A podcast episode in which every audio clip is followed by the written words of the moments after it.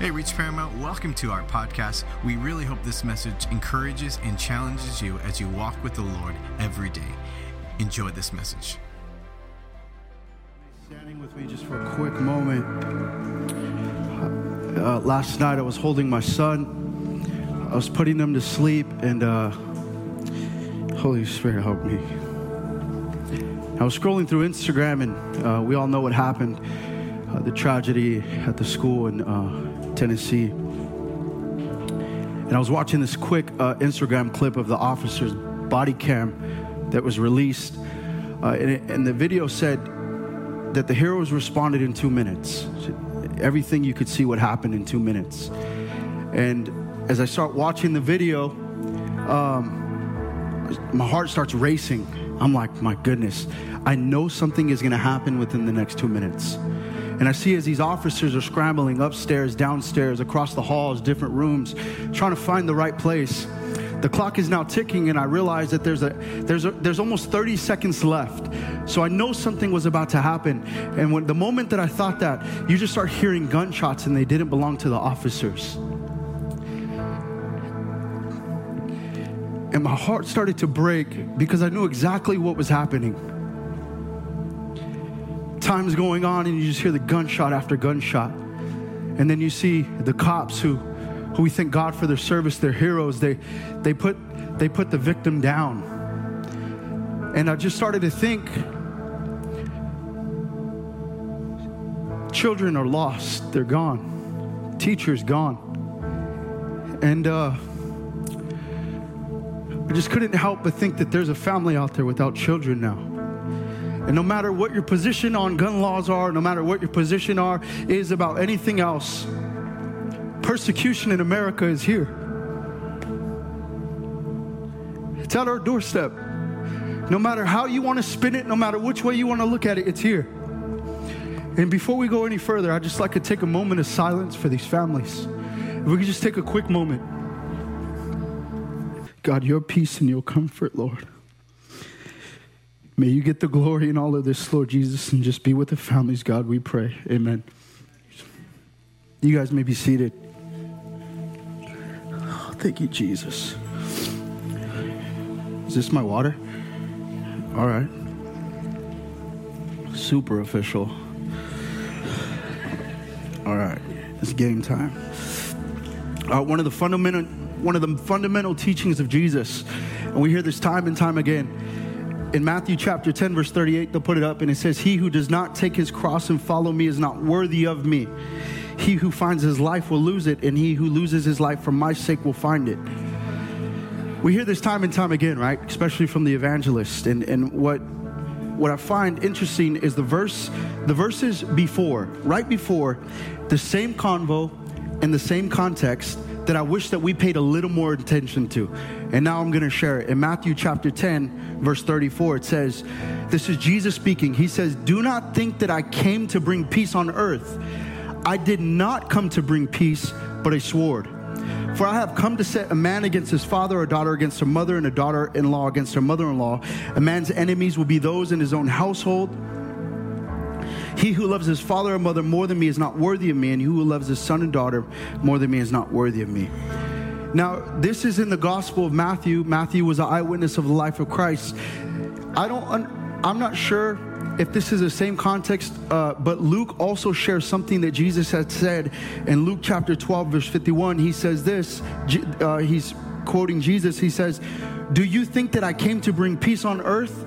No, I tell you, but division. Now, this is something else that Jesus said at the end of his ministry. He's going to die. He's going to he's going to he's going to rise again. He's going to be with his Father. He's going to be in heaven. And then this is what he says is going to happen. He says in verse uh, chapter 25, verse 32, all of the nations will be gathered before him, and he will separate the people one from another as shepherd sep- separates the sheep from the goats.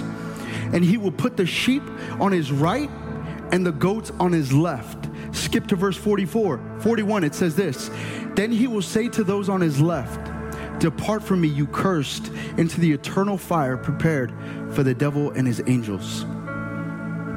We are waiting for Christ to divide. That's what's happening. Jesus is going to come back and he's going to separate like a shepherd does the sheep. He's going to put the sheep on his right and the goats on his left. And, and in the most pure, righteous way possible. If you could hear what I'm saying from the context that I just read, I want as much of that division right now before Jesus comes. Now, I understand that I'm treading some tough water because uh, we all know what Paul teaches uh, in 1 Corinthians. He said, Let there be no divisions in the church, rather be of one mind, united in thought and in purpose. Forget everything else Jesus just said. We're going to stick with this because it makes us feel comfortable, it's easier to understand, and there's less accountability. But what about the words that Jesus says? Is and, and what Paul is saying is that we are to be in unity with the teachings of Christ, the work of the Holy Spirit, and the love of God. That is unity. So you could disagree with red or blue all you want. You can disagree with left or right, Joe Biden, Donald Trump, all that you want. But you know what you can't argue about? That Jesus is the Savior of the world. You can argue about the intentions of the shooter in Tennessee all you want, but you cannot argue about the sanctity of life. You can vote any way that you want, but you cannot argue about the sanctity of life. A man is a man and a woman is a woman, point blank. So argue about all the little stuff that you want, but this is where we are to be united in one front, one accord, in this and this alone. And so we hear this a lot from good intention people. We hear it from good, from pastors that have the best intention. We hear it from leaders that have the best intention, and we hear it all the time. It's stop being so divisive. Just love one another, right? And, and, and while that sounds great, that does sound great, but this all inclusive standard with no real biblical instruction has allowed wolves in sheep's clothing to tear up the flock because they're afraid of confrontation and they're hiding from real accountability of the Word of God. Jude, the half brother of Jesus, he said this to the church about the church. He says in Jude 1 18 and 19, they said to you, in the last days, there will be scoffers following their own ungodly passions. It is these who cause divisions, worldly people devoured of the Spirit. Listen, if you say you could fly a plane but you can't, I'm not gonna hop in the whip. That's I'm not. If you say that you know how to play ball but you don't, I'm not gonna pick you on my team. Like if if if if they say they're a pastor but their life shows otherwise, I'm not going to follow you. I'm not going to I'm not going to give to your church and support your ministry. That's just the truth, right? And we have people like this everywhere. And what I, what I love is, is Pastor Omar just shared a reel. I believe they released it on Friday about God didn't call you to be a Christian, He called you to be a disciple. And, and, and I love that because in the Bible, there's not much support uh, uh, uh, that gives support on the definition of a Christian.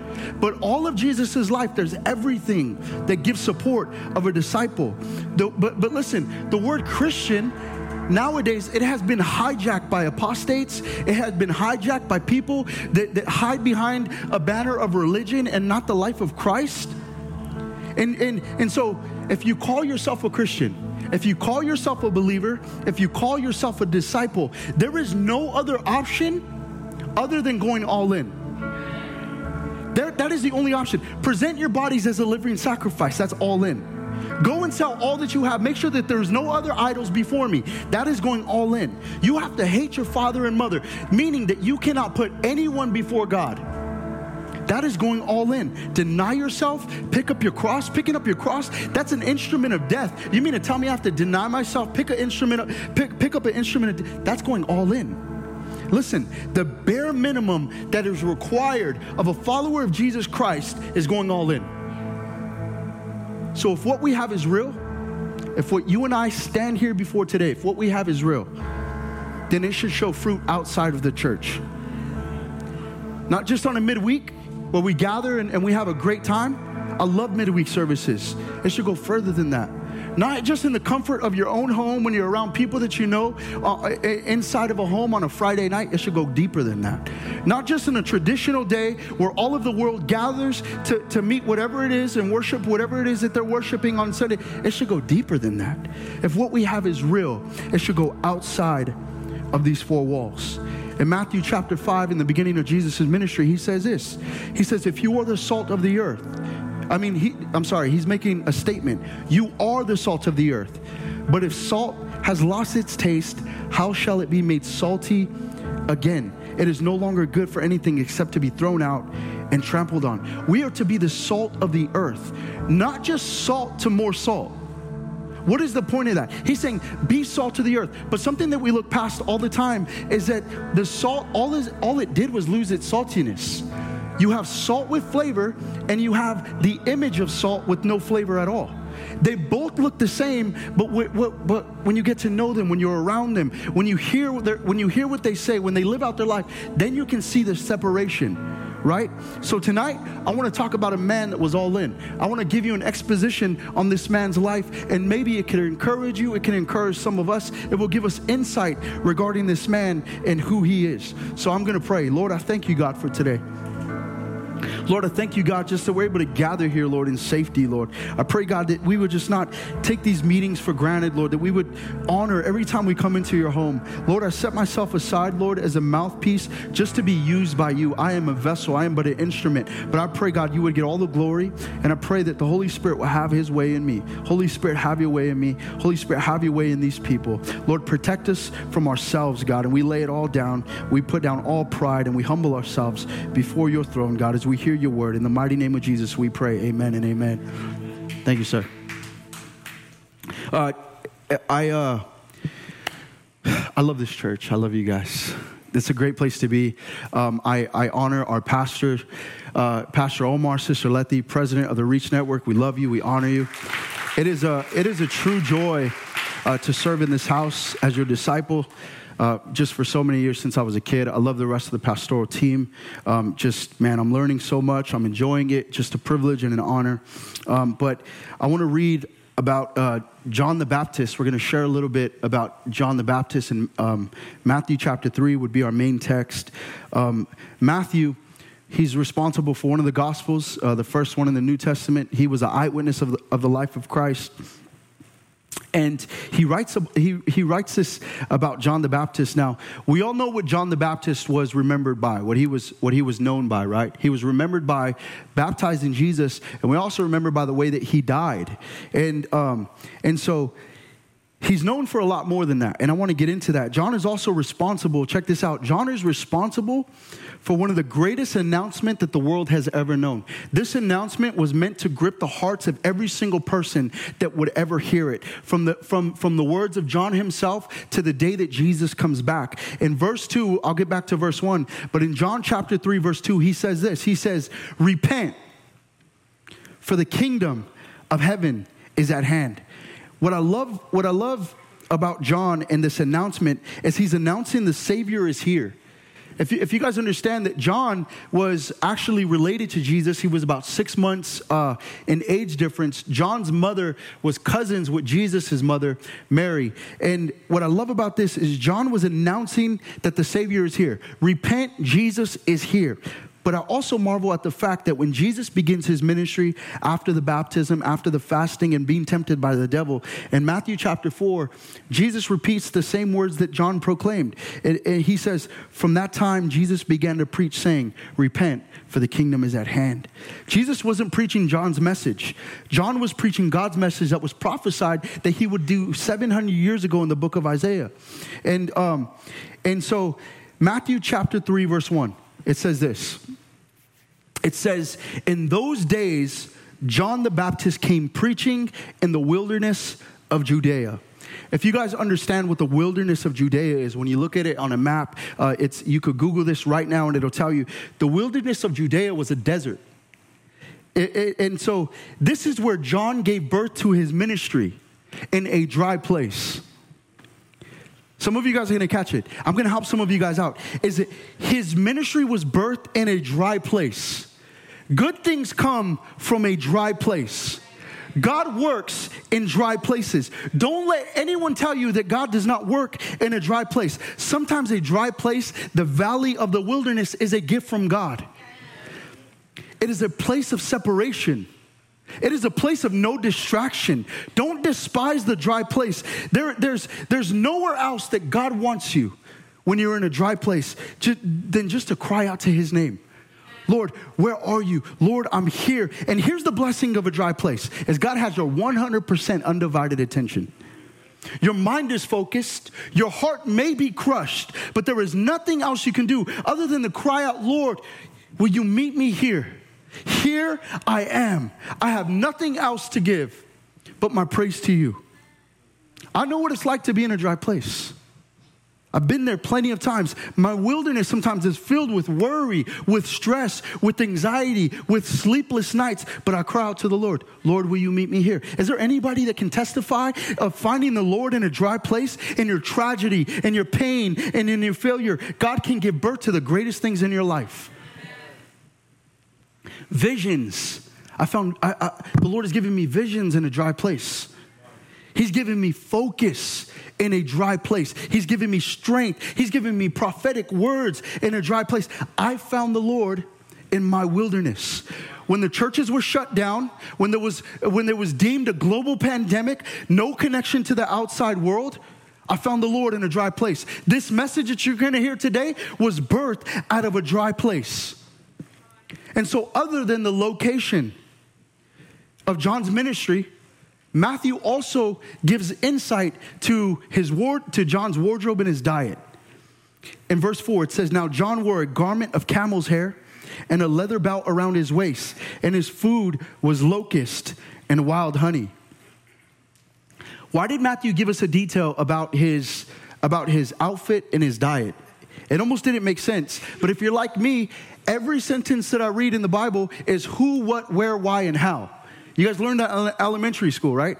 This is how I read the word who, what, why, where, and how to every single thing. So I'm asking uh, the detail about, about John's um, outfit, about his diet. Matthew, why did he give it to us? And I like, to, I like to think of it like this John was born into royalty. If you guys didn't know, John's father was, was a priest. His mother was a woman that loved the Lord. He grew up in royalty. He grew up uh, with the priest. Um, and so, according to Jewish cu- custom and to a patriarchal society where the son was supposed to follow the father, John was supposed to be in a robe. He was supposed to have the bells and the whistles. He was supposed to be eating the grapes and the steak. He was supposed to be laying on a pillow and having somebody fan him. He was supposed to have these things. But he didn't follow the footsteps of his father. He was rocking camel's hair and a leather belt. No robes, no bells, no shampoo, no conditioner. He's eating locusts and wild honey, no grapes, no pomegranates. He doesn't have a silver cup. He's probably collecting water with the leaves and sipping on like water and aloe, right? You, you know what? You know what this tells me about, about John? What I love about John is that he was separated. He was not afraid to break free from the tradition of man. He was prepared to follow the call on his life at any cost. What this tells me about John is that he was authentic to his calling. My goodness. He wasn't afraid to be who, call, who God called him to be. He wasn't pressed by culture. He wasn't afraid of people. The man knew he had a calling and he was willing to go against the grain for it. All things considered, what I see is a free man. I pray this speaks to somebody. A man who is free, a man who is not bound by other people's opinions. A man who is not, who does just not care. He's not worried who, who likes his message. He's not worried about who likes his post and how many views he's gonna get. He's not worried about his pot. Hey, man, he's, he's a free man.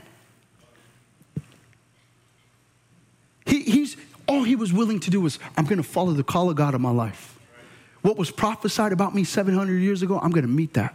And I'm going to be in the wilderness. I'm going to proclaim and prepare the way of the Lord. And can I, can I share something with you? It's tonight you're listening to a free man.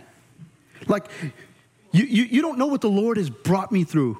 You, you, don't, you don't know the man that's standing up here. Maybe some of you guys just met me. Maybe you guys made assumptions. But can I tell you, you're, you're reading the last chapter of the book. You don't know what the Lord has done in my life. The strength that He gives me just to stand up here and preach His word. I'm not afraid of the world. You can't handcuff me to the traditions of religion. You can't handcuff me to the tradition of, of, of other men. I'm a free man. I don't know what's to come of my life, but I'm a free man.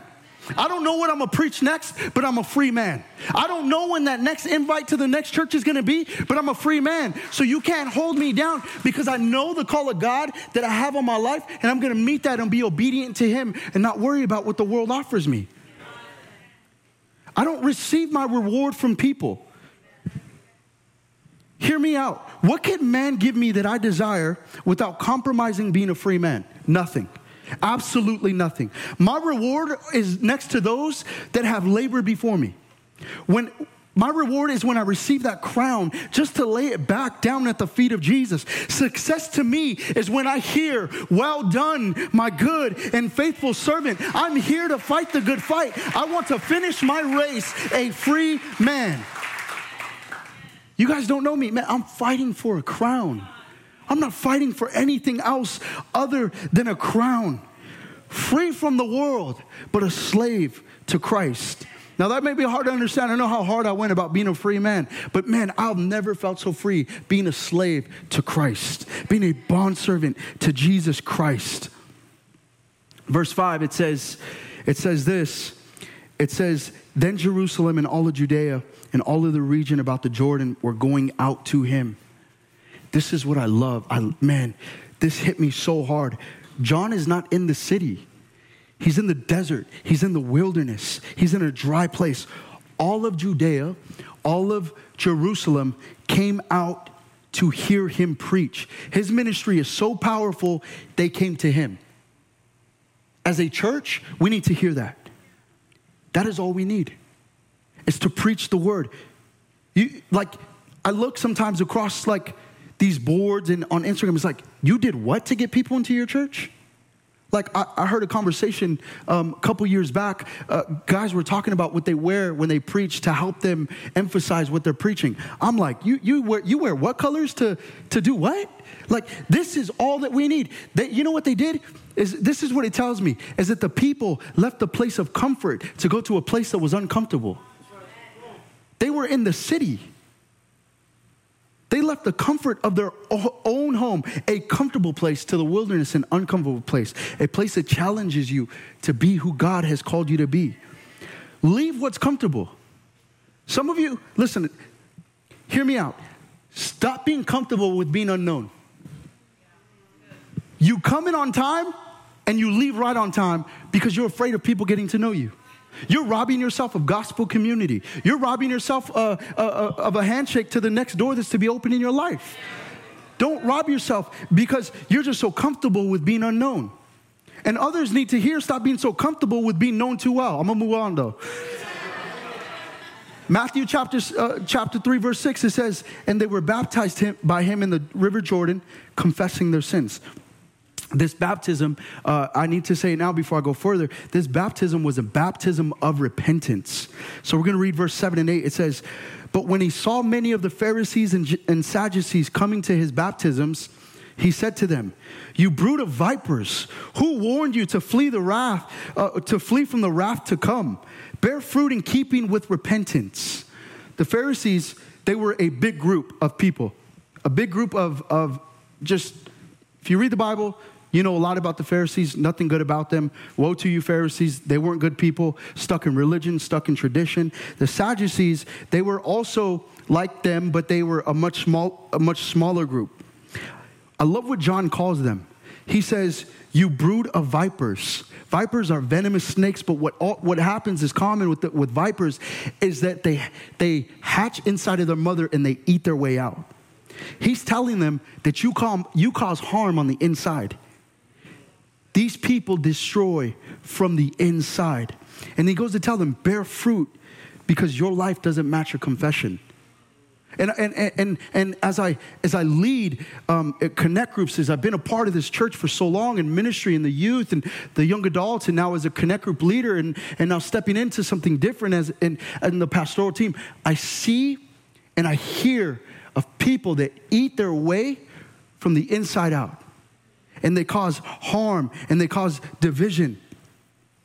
They have long robes and they're wise, but they're wicked.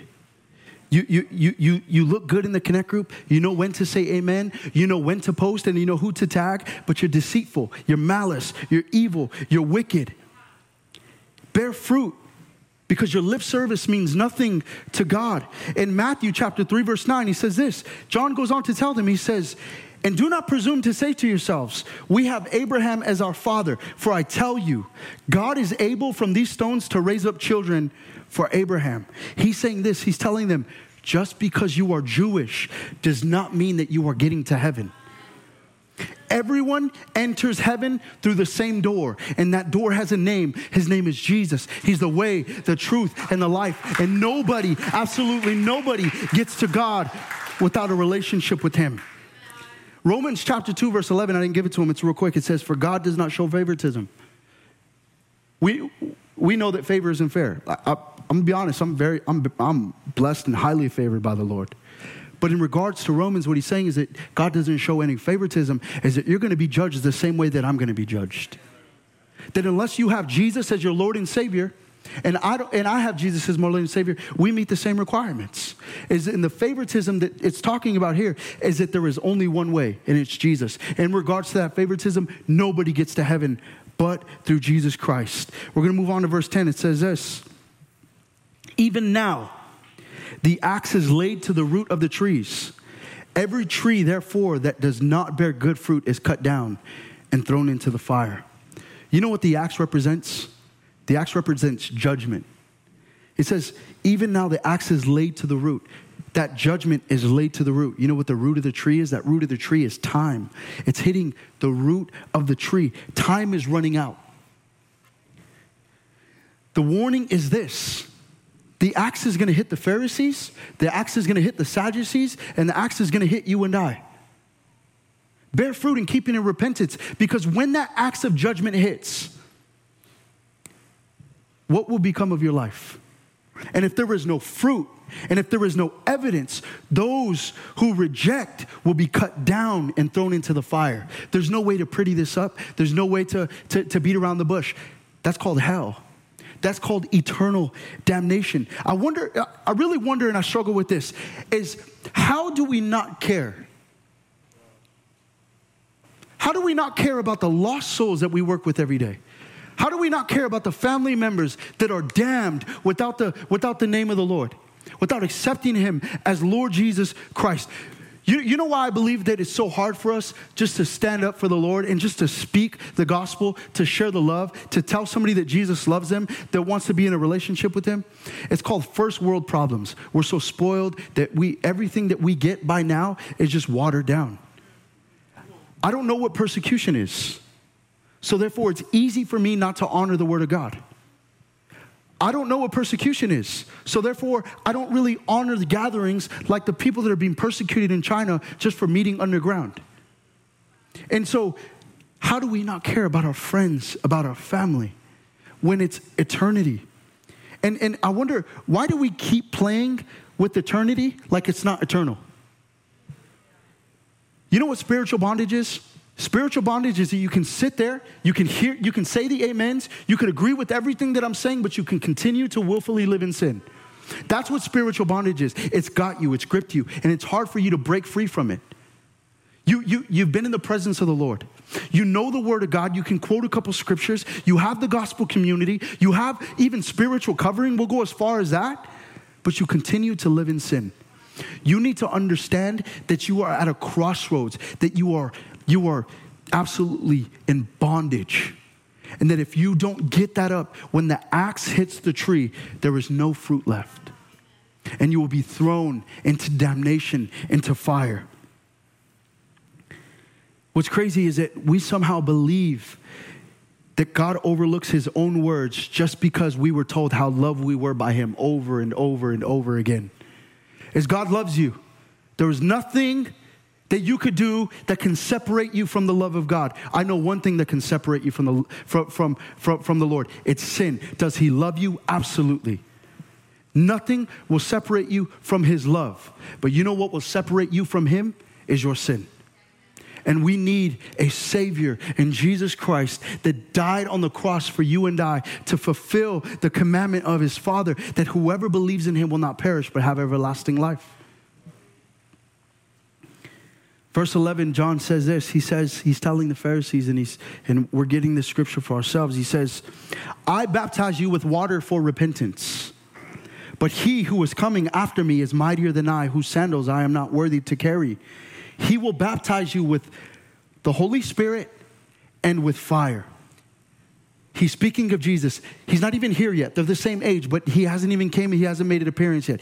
John is telling them, I baptize you with water, but there was one that's coming after me. He's going to baptize you with the Holy Spirit and with fire. John, John said, Yeah, you think my ministry is cool? I know you guys are traveling to come hear what I'm preaching. I know you're leaving the comfort of the city. I know you're leaving the comfort of your own home to come meet me out here in a dry place in the wilderness. But, but there is somebody that is coming after me. I baptize with water, but he baptizes with the Holy Spirit and with fire. Those are two different baptisms. And I want to get into those. The baptism of the Holy Spirit what is the baptism of the Holy Spirit? It's not falling down on the floor, it's not dancing in the church. That's bad teaching. Being baptized in the Holy Spirit is not when you're worshiping like you're in a cradle covering your hair and you look like a psycho. That's, that's not being baptized in the Holy Spirit. You want to know what being baptized in the Holy Spirit is? It's Romans 6 1. What shall we say then? Shall we go on sinning that grace may increase? By no means. We died to sin. How can we live in it any longer? Or don't you know that all of us were baptized into Christ Jesus, were baptized into his death? We were therefore buried with him through baptism into death, in, uh, in order that, just as Christ was raised from the dead through the glory of the Father, we too may live a new life.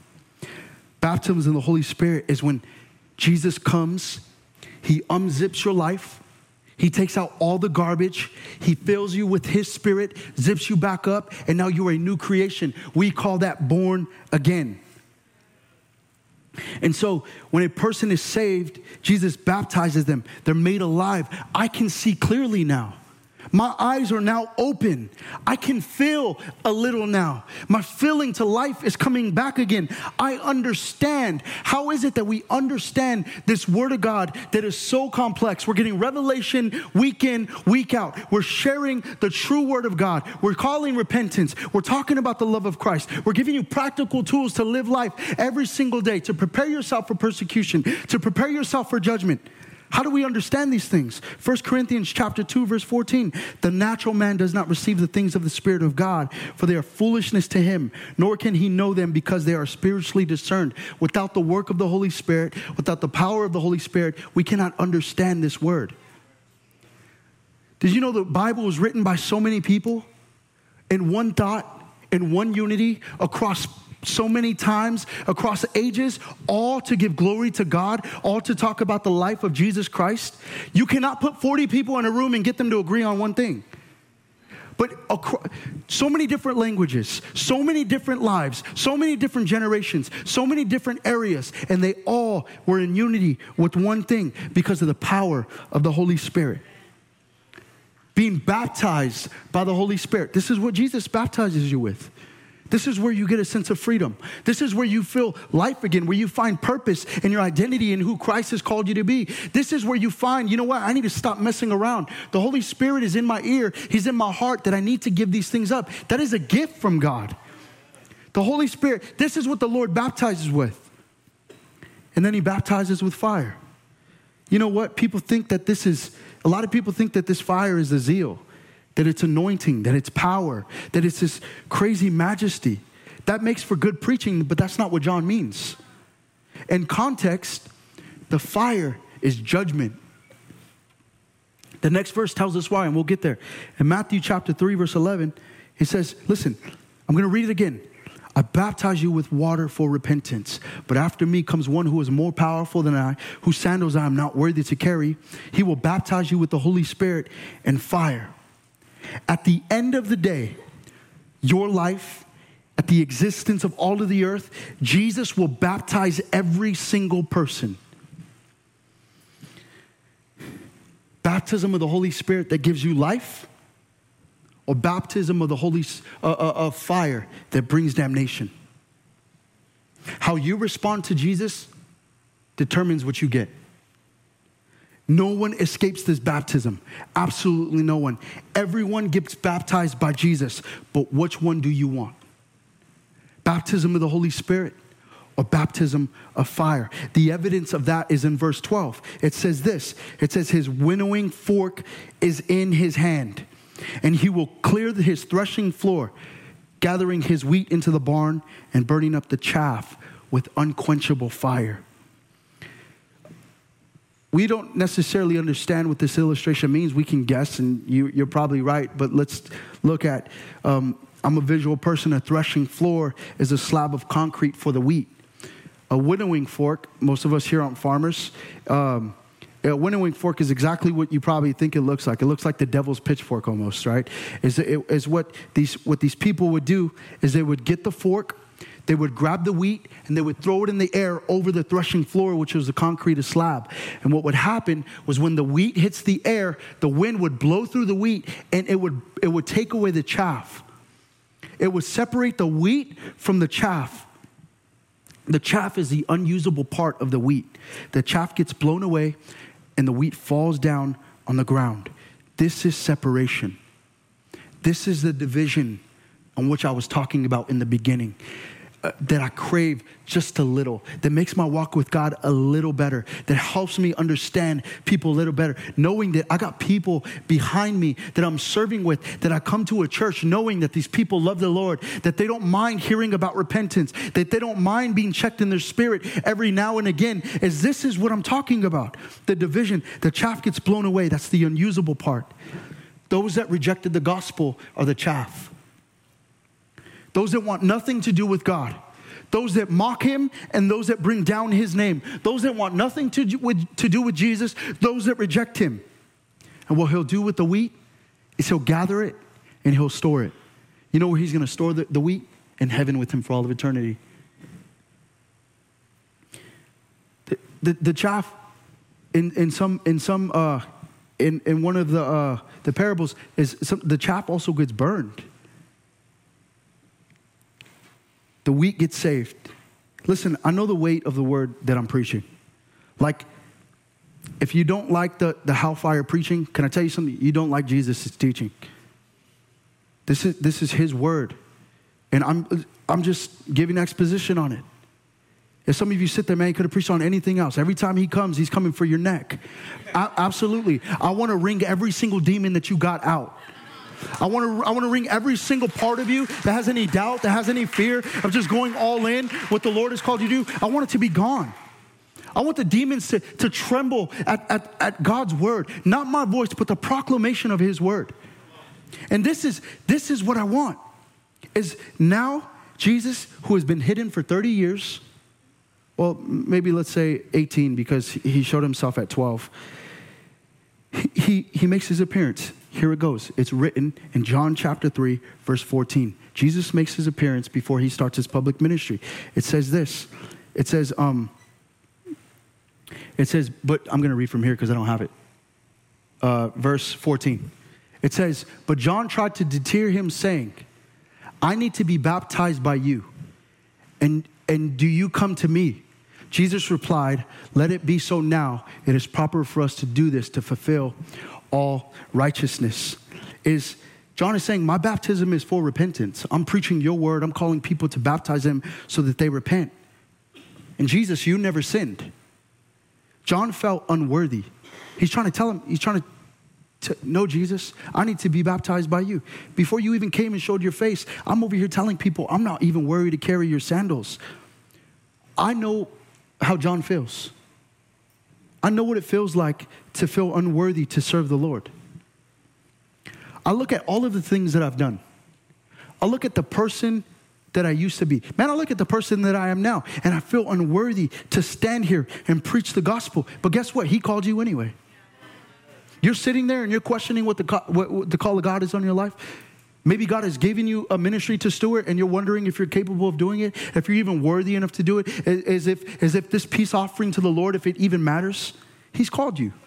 He's called you to do it anyway. And he says, and, and John baptized Jesus. And, I, and this is what we remember him for. We're going to skip to verse 17. Matthew chapter 3, verse 17. And it says, And a voice from heaven said, This is God. He says, This is my son, whom I love.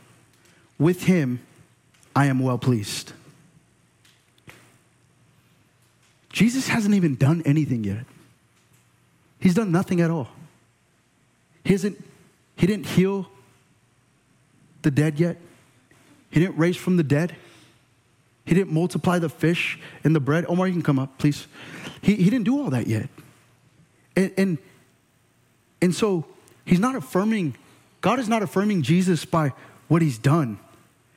The, fa- the Father didn't affirm him off of his performance, it was based off a relationship. There's your affirmation. Is your relationship with God. It could never be about your performance. It will never be about your giftings. It'll never be about how much money you bring into the church. It'll never be how faithful you are. It'll always be your relationship to God Almighty. That's where God affirms me. So when I look at my past, I look at exactly who I am. I know who stands before you. You don't. When I look at all that, all things considered, I'll never be affirmed by this, by what I write down in this iPad, what I share on this microphone. It'll always be who I am because of my relationship with the Lord. And so, so some of you guys got to break free from this idea that you have to be able to bring something, that you have to somehow contribute in a way that you're not even capable of doing, and just know, Lord, here I am. As the Lord loves you before all of those things. God, God affirmed him before all of these things. And, he, and, he's tell, and he's telling John, he's telling the world, this is my son. I'm well pleased with him, no matter what he's done.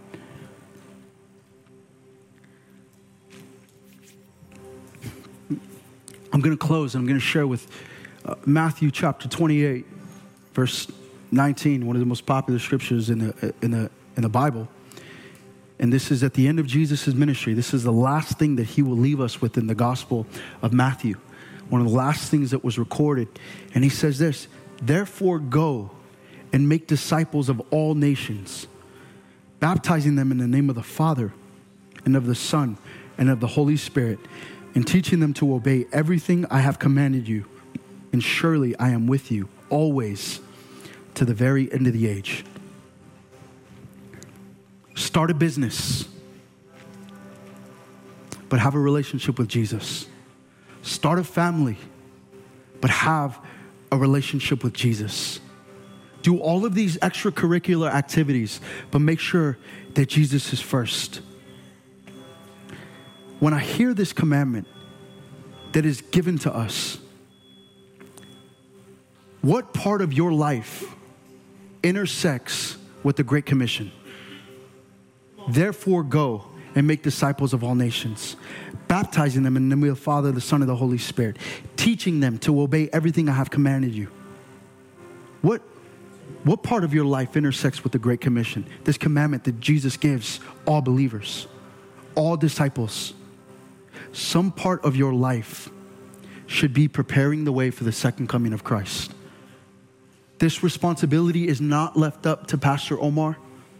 It is not left up to the worship team, service in, service out. It is not left up to me or, or anyone else that you listen to. Some part of your life needs to intersect with this, with this commandment. And we need to prepare the way because Jesus is coming back. And he's not coming back for peace. He's not coming back a, as a baby in a manger. He's coming down with clouds of fire on a horse and he's coming to draw his sword to separate like a shepherd and his sheep. And he said, You know what? My sheep are going to be on my right, and the goats are going to be on the left. And the goats, you know what? He's going to say, Depart from me, for I never knew you. So, one, you need to take responsibility for your own salvation. Stop blaming the church, stop blaming people. This is your responsibility. And now we need to understand that our lives are just not our own. That we need to share the gospel. We need to love people. We need to do and take this command serious. Reach the lost. How will they hear about a preacher? I'm all for the flyers, I'm all for sharing our posts. Please do those things. We, we, we need those things. We want those things. It is just an extra tool to get people to hear the gospel. But guess what? It doesn't stop there. There's a Lord that loves you. He died for you. He's calling you for gospel community. Come meet, come, come, come be encouraged. Let iron sharpen iron. And then you come into this place. We reach the lost so that God can restore the lives. Every single life on this earth is worth it. No matter what they've done, no matter where they come from, no matter what they believe, I believe that the power of the Holy Spirit can restore every single man that has breath. And then release them. Disciples produce disciples. People that love the Lord produce people that love the Lord. It's contagious, it's a culture. Not just in this church, it's a culture that was given to us generation after generation from the Word of God. How do we do this? As we pray. How does your life intersect with the, with the Great Commission? As you pray. You pray for yourselves, you pray for your families, you pray for your pastors, you pray for those that are around you. You give financially. We need the financial support to keep this place running. I do not want to go to three services, but if I have to, I'm going to put my hands to the plow and I won't look back. But with the financial giving, you know what that does? It isn't just so we can make this place look good and all these things. No, it's to spread the gospel. This church might stop growing because there's no more chairs left. We need the financial support of believers, the people that call this place home and says, you know what? I'm going to give to the kingdom of God. Eh, I, I don't know. I, I tell this to, to people that I'm close to, um, and I don't mean to put Pastor Omar on the spot, but I thank God, I thank God for, for the integrity that our pastor has, that he's driving in a, in a Toyota or a Honda. A Honda. Pastor Omar could be driving in any kind of whip he wants, and he deserves it. But, but he's so humble and he has the integrity. Absolutely. Absolutely. So, look, no matter which way I spin it, if I go to a church and the pastor's driving a Lambo, praise God. Cool. But if I go to a church and the pastor's driving a Honda, my goodness, this man is humble. He has integrity. I want to serve this man of God. They, we, this church needs your financial support. How, how else do you spread? How else do you fulfill the commandment? As you serve. There are people that are serving our children. There, man, it takes over 80 people to, to just do one service. That's crazy. You love. Love your neighbor as yourself. Love the Lord God with all your heart, all your mind, all your soul. Love your neighbor as yourself. You attend, you're here. Some part of your life should be preparing the way of the Lord.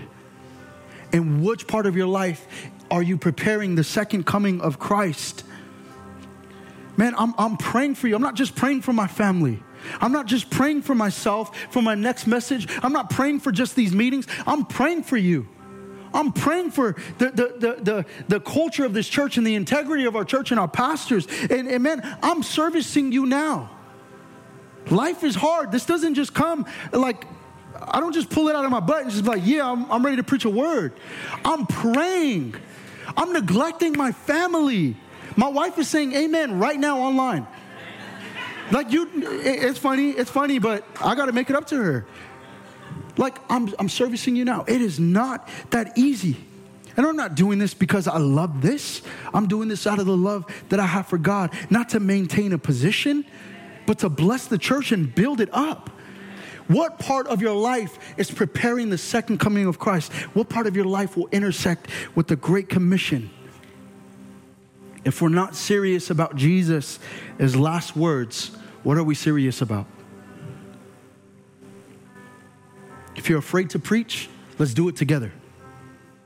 Brother Jason will, will, host you, he'll help you. Let me show you how to knock on a door and, and just, this is my church. The Lord loves you and he wants a relationship with you.